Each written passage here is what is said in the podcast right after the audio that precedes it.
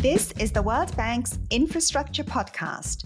In this episode, we discuss how to mine sustainably for minerals and metals, many of which are needed in the clean energy transition. And don't forget to listen to the summary at the end of the podcast. I was driving my new electric car, proud to be green and emissions-free. But then I started thinking of what it took to make that car, the minerals coming from all over the world to make the batteries and electric motor that were powering me along. Countries around the world supply these. For example, the Democratic Republic of the Congo has cobalt, which has become a critical mineral for its own economy and worldwide for powering batteries that will store energy from renewables. Chile is an important producer of lithium, a key component for batteries. And recently, Chile is improving the way it was managing its lithium mining in order to limit the impact on its water resources, in order to mine sustainably. Countries around the world can mitigate the climate and environmental effects of mining to make the green revolution truly green. Let's find out how. Good morning and welcome. I am Ramin Islam, your host for Tell Me How. And today I have with me Christopher Sheldon and Daniele Laporta, experts in mining, who will tell us about climate smart mining of minerals and metals to support renewable energy growth. Welcome to the two of you. Thank you, Ramin. It's a real pleasure to be with you today. Thank you for having us. Thanks so much, Ramin. Looking forward to it. Thank you both. So, Daniele and Christopher, when did you first begin studying this issue and why has it become increasingly important today? So we began looking at this topic about four years ago, as there was a real growing interest in understanding the impacts of the global energy transition on minerals and metals. So it turns out that the new low-carbon energy technologies are indeed very mineral-intensive. And to answer the second part, why uh, is it becoming so important today? So there's two distinct aspects to this acceleration. Firstly, the rapidly falling cost in deploying these low-carbon technologies, including wind, solar, but especially batteries. And secondly, the public policies and the international commitments to decarbonize the energy systems. They, they've really expanded. So there's this growing consensus that the climate agenda should be at the forefront of the recovery. There is definitely an emerging consensus that the climate agenda needs attention, that we need to accelerate Uh, toward renewable energy production. So increasing demand for the minerals and metals critical for this energy transition, I guess this will be very good for developing countries that can export these minerals as they will benefit from higher prices and revenues, won't they? Oh, yes, ab- absolutely. I mean, we, we believe so. There's a lot of promise for growth that can come from that, but there's also a few challenges. So firstly, you've got to know what endowments the country has so that it can really estimate th- that value and attract the investment in. Secondly, uh, ensuring that the revenues from mining, that they're going to be used to really benefit the citizens of the country more broadly. And thirdly, managing the climate, environmental, and the social consequences of increased mining activities. And that's a lot of the focus of what we're talking about today. Yes, to be sure, managing natural resources well and sustainably, that, that's not a simple matter at all. And we're going to get more into that later in the podcast. But maybe we can first clarify, what are the low-carbon technologies that we're going to be talking about here? Because there are several such technologies. Daniele, would you like to take that? Sure. Yes, there are several. And our research uh, initially focused on three specific energy technologies, wind, solar, and batteries, as these three are currently the main providers of renewable energy globally. But there are other technologies, and we are looking at those right now as well. For example, low-carbon hydrogen, which has become uh, increasingly important, geothermal, and nuclear. Yes, these three technologies are indeed the most prevalent, and their costs are also falling quite dramatically. Um, so it's a good idea to, to be studying these. But for these three main technologies, what are the minerals and metals that are the most important? So our work, our research focused on seventeen minerals and metals for which demand may rise. Um, if you look at some of them, such as copper, nickel, molybdenum, and aluminum, they play an important role across a wide range of renewable energy technologies. while others are indeed needed to supply specific technologies. For example, wind, a wind turbine requires significant amounts of neodymium, while solar panels require indium and silver. But the real jump in demand is really related to batteries. Um, energy storage is the one generating the most mineral demand growth for minerals such as lead, lithium, cobalt, graphite, and zinc. So you mentioned several minerals there, some of which, you know, I'm very familiar with from my chemistry classes long ago. But there are some that, you know, um, I've never heard of, and I still have problems saying properly. I think, Daniele, you mentioned new, new. Neodymium, right? Yes. Yes. All right. So I understand that storage is key given the fluctuations in, in wind and solar production. But uh, what kind of increase in demand do you foresee and, for these minerals and metals? And what assumptions are you making about renewables expansion? Yeah. So in order to, to do our research, we had to use several assumptions. And we used three climate change scenarios. Business as usual, which implies keeping global warming at or below three point five degrees Celsius. Then there's the two degrees Celsius, and then the very ambitious target of one point five degrees Celsius. We found that demand for minerals such as graphite, lithium, and cobalt could increase by up to five hundred percent by twenty fifty if we want to keep global warming at or below two degrees Celsius. Just to give you an idea, we will need three billion tons of minerals and metals, as well as energy storage. That's quite a significant number. Very hard to even imagine what it means, but it's equivalent to about three hundred thousand Eiffel Towers. three hundred thousand Eiffel Towers. That's really very hard to imagine. Now, how did you estimate that? Did you do that, Daniele? Well, it was a team, but yes, we did that. We crunched the numbers. Good imagery. All right. So I understand that these minerals and metals are not liberally sprinkled around the globe. So who actually mines them and who exports them? Christopher, would you like to take this one? Yeah, sure. I mean, actually, minerals are fairly widespread, but there's usually a handful of countries that uh, account for most of the supplies of each of these particular uh, minerals or metals. China and Australia are very big exporters. Uh, but a lot of developing countries, uh, South Africa, very strong position in the market uh, for platinum, which goes into fuel cells. Guinea has got the world's largest reserves of high-quality bauxite that you need for producing aluminium. In the case of lithium, for example, this uh, lithium triangle of countries in South America, Chile, Argentina, and Bolivia, they enjoy an extremely strong market position in lithium. Chile and Brazil, they um, they stand to gain from increases in the demand for copper and iron ore, respectively. While Indonesia, Philippines, uh, they could really stand to benefit a lot from the increased demand for nickel for batteries. So, Christopher, is the lithium triangle anything like the Bermuda Triangle? No, I think it's a bit safer and you might actually come out of it a bit richer. Oh, that's good to know. So, okay, so I understand that there are initiatives exploring energy storage in different forms, that you know, such as heat or more pumped hydro. And that's certainly going to affect demand for battery storage. So how do you expect technology to affect markets in the next few years?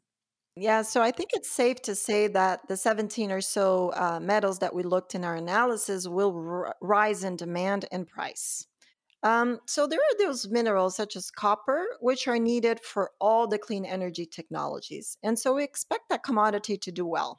So other minerals are more dependent on discrete clean energy technologies or even sub-technologies. For example, look at the battery space. There's a lot of innovation happening there. And there are currently six major kinds of lithium-ion batteries being produced for electric vehicles. Each of those has a different mineral composition. So it's a bit too early to say which E V battery type will win, um, which complicates predictions on the expected demand for these minerals. Yes, well, I'm sure there are many like me who don't even know that there are six different battery types going into electric vehicles. Thank you for that. Yes. Um, so, so with these predictions, I, I think are very difficult with technology changing so very fast. But can we talk a bit about recycling and its impact on supply? Would uh, just recycling be sufficient to meet increasing demand? And is there any recycling now? Who who recycles? That's a great question, Ramin, because recycling and reuse of minerals, it will become more important in meeting the growing mineral demand. Uh, recycling of some of these critical minerals, it's still at very early stages. But aluminum and copper, for example, the recycling of these um, minerals is, is already happening at fairly high rates, especially in O E C D countries, but also growing in major developing countries, including China and India. But I think it's very important to emphasize that even if we scale up recycling rates for minerals like copper and aluminum by one hundred percent, recycling and reuse would still not be enough to meet the demand for renewable energy. Okay, that, that's important to know. Why don't we move on to the environmental climate impacts of mining for minerals and metals? What are these? Daniele, would you like to take this first? Sure. So the environmental impacts are both global in the form of greenhouse gas emissions and also local in the form of water quality and quantity, and impacts on local forestry and biodiversity. Of course, uh, this additional mining that needs to happen means you also have significant more waste. But I think it's very important to note that any increase in the greenhouse gas emissions due to the growing demand for these minerals would be of a magnitude much smaller than if we were to continue to use fossil fuels for electricity on a business-as-usual basis. Absolutely. Otherwise, there'd be no point in going for renewables, would there? Absolutely. Well, could we? Could you expand on the local environmental impacts a bit, Danielle? Yes. So locally, the environmental impacts of this increased uh, extraction and processing of the climate action minerals, as we call them, it varies. But for example, with copper being extracted at concentration levels of under one percent, and because of the, the waste, impacts are large. Just to kind of explain in simple terms, uh, one doesn't just find lumps of copper lying around. The copper is mixed within the rock. So to extract the copper, you need to break up that rock, then put the whole thing in a big tank of solvent, and the chemical process will then separate the copper and it will rise to the top. But once that copper is separated, the rest is waste. You you said that copper, if it's at concentration levels of under one percent, then it creates a lot of waste. Is that normally how it's found? Is it normally at such low concentration levels that you find it? These days it is, and increasingly smaller and smaller concentrations as I the see. better resources have been developed, which which means as we need more of it, the likelihood is that we'll find grades that are lower, which needs you know more mining and even more waste to get the same amount of copper that we need today.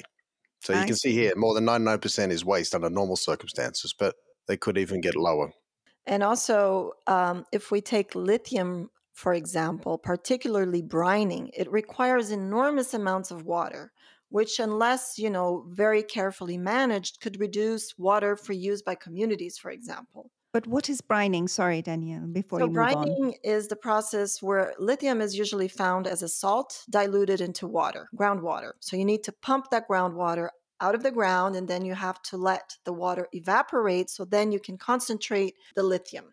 Just to give you an idea, in two thousand nineteen, water used from lithium brine production alone was equivalent to almost fifty thousand Olympic-sized pools. It's even hard to imagine how much water that is. So it's really due to these um, and other environmental impacts that we need to do mining in a climate-smart mining way so we can better manage the impacts. Okay, you're really throwing out some very large numbers there. fifty thousand Olympic-sized pools, three hundred thousand Eiffel Towers. I think we should get down to doing climate smart mining straight away. So how does one go about doing it? Yes. So yeah, we, well, we agree with you, first of all. But um, so we, we want to start with a structured way of looking at the issues in a particular country. So we develop that structure. Climate smart mining is organized along four key themes, uh, climate mitigation, climate adaptation, reducing material impacts, and lastly, the market opportunities. So the first three themes, they're really identifying specific actions to mitigate um, climate and material footprints from mining, extraction, but right through to end use. And the market opportunities theme, that really focuses on how you know, we can help developing countries make the most of the opportunity that's coming from the demand, the growing demand for these minerals. Um, and also we look at things like carbon trading and how that can be used to, to help support this. So the fourth theme is a bit different from the first three. So should we go into more detail on the first three themes of climate smart mining? Sure. Danielle, do you, do you want to take those? And I can take the last one. Sure. I'll be happy to take um, the first three. So to give you an example of a few interventions that minimize the climate and the material footprint of mining along these supply chains. One obvious one is using clean energy in mining operations. We really need to keep in mind that the mining sector alone accounts for up to eleven percent of global energy use. And mining operations in remote areas are often rely on diesel or coal for energy. So, and even beyond mineral extraction and processing, we need to look at the whole supply chain to identify direct and indirect emissions to see where these greenhouse gas emission reductions can happen and where policies are needed to incentivize this. An example, using aluminum to produce solar P Vs. Um, preventing deforestation from mining and its infrastructure is also very important and key to being climate smart. Christopher, would you like to add to that? Yeah, just, just to pick up on this indirect emissions, because the mining companies, they need to work not only on their own business, but also with the other industries and all the steps along the supply chain, you know, to ensure that they also adopt zero emission technologies as well. So it's really got to be a joint up effort. Yeah, I think that makes it really quite complicated, trying to coordinate everybody's emissions. It's a big effort. Uh, where does climate adaptation come into this? Does mining then create problems that countries need adaptation policies for? Yes, mining can exacerbate the vulnerabilities that a changing climate already brings. So poor land use planning can really exacerbate climate impacts and stress ecosystems that are already very stressed. And government needs to be involved and set the rules to mitigate these impacts. This stress can ultimately affect the sustainable livelihoods of local communities. And what about, maybe you could mention a, a couple of ways that uh, one can reduce the material impacts of mining. So we've spoken about mitigation and adaptation. Let's go into the third theme. Yes, so on the material impacts, one example is water resources and how that additional mining will impact it. Water recycling is very important. Mining projects need to reuse water to reduce their water consumption. Waste management is also key. So, but thanks to technology, a lot of improvements are already happening. Yeah, I'm assuming there's that there's really quite a lot of demand for new technologies that can help you manage waste. I mean, we were just talking about the huge waste that uh, comes along with copper mining. And there are so many potential side effects that I understand much better now.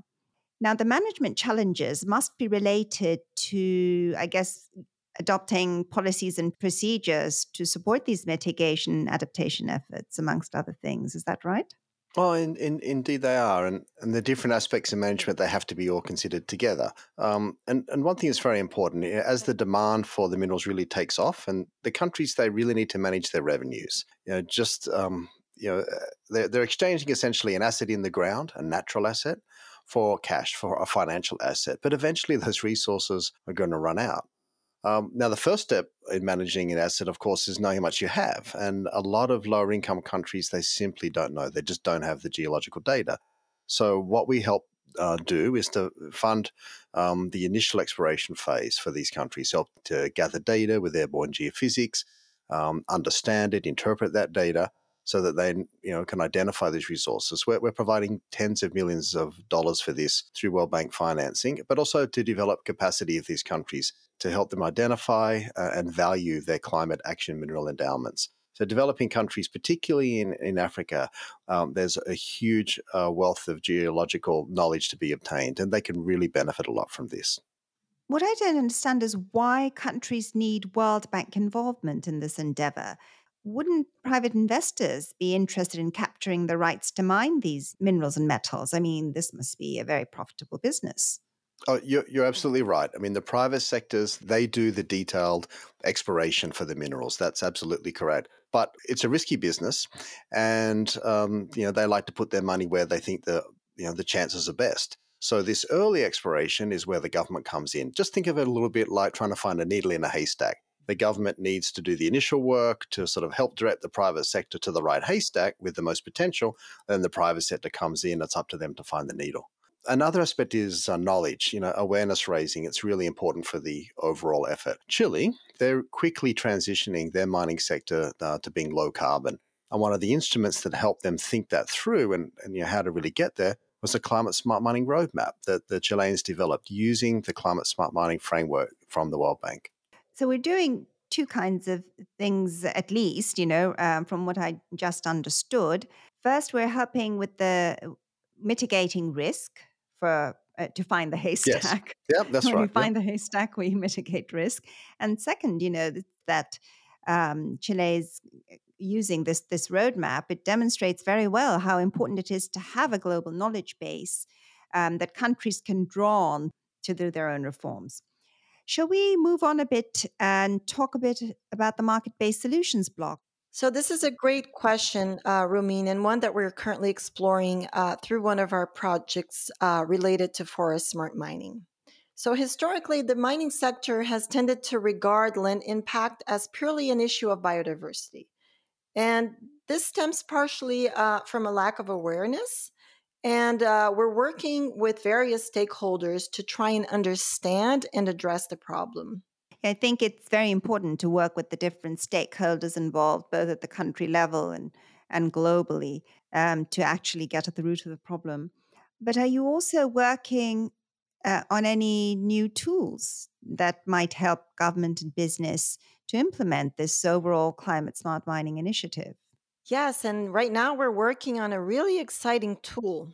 So to help identify actions to curb emissions from these critical minerals, we are developing a lithium dashboard. So what this dashboard does is map out the greenhouse gas emissions along the supply chain, from lithium extraction and processing for lithium-ion batteries, all the way to E V assemblies uh, and shipment to customers. So we intend this dashboard to be a tool for mining companies, manufacturers, governments, and policymakers to measure the environmental footprint associated with the supply chain and help them make decisions on how to best reduce greenhouse gas emission actions. Okay, that, that's really terrific, given how important lithium is in this whole in this whole exercise. And I think a dashboard like that must would be a very useful tool for, and particularly as it will allow everybody, the manufacturers, governments, everybody to get, get around the same information base, particularly paired with the global knowledge that you've got on the Climate Smart Mining Roadmap. So when will this tool be ready? So we're fairly advanced. We actually expect it to be ready just in the next few months, by the middle of this year. Okay, that's very soon. That sounds good. Yeah, we're so excited. Yes, me too. So Christopher and Danielle, thank you very much. That was a lot of information. Thank you. Thank you very much, Ramin. It's been uh, great to be with you today. Thank you. Thanks, Ramin. Thanks for having us. Thank you again. Well, listeners, when you're driving your electric cars, think about where it came from. I learned quite a bit about this, and here are some important things I'd like to share with you. Firstly, I learned that our increasing demand for low-carbon energy must go hand in hand with ways to minimize the impact of renewables production on emissions and on the environment more broadly. Secondly, sound management of mineral endowments requires a good understanding of what you own and its value. Thirdly, mining can affect your water, your forests, land, and waste. Policies and regulations for sustainable use of all your resources are needed. Finally, working closely with the private sector, innovative ways to finance all this will be needed. Thank you and bye for now.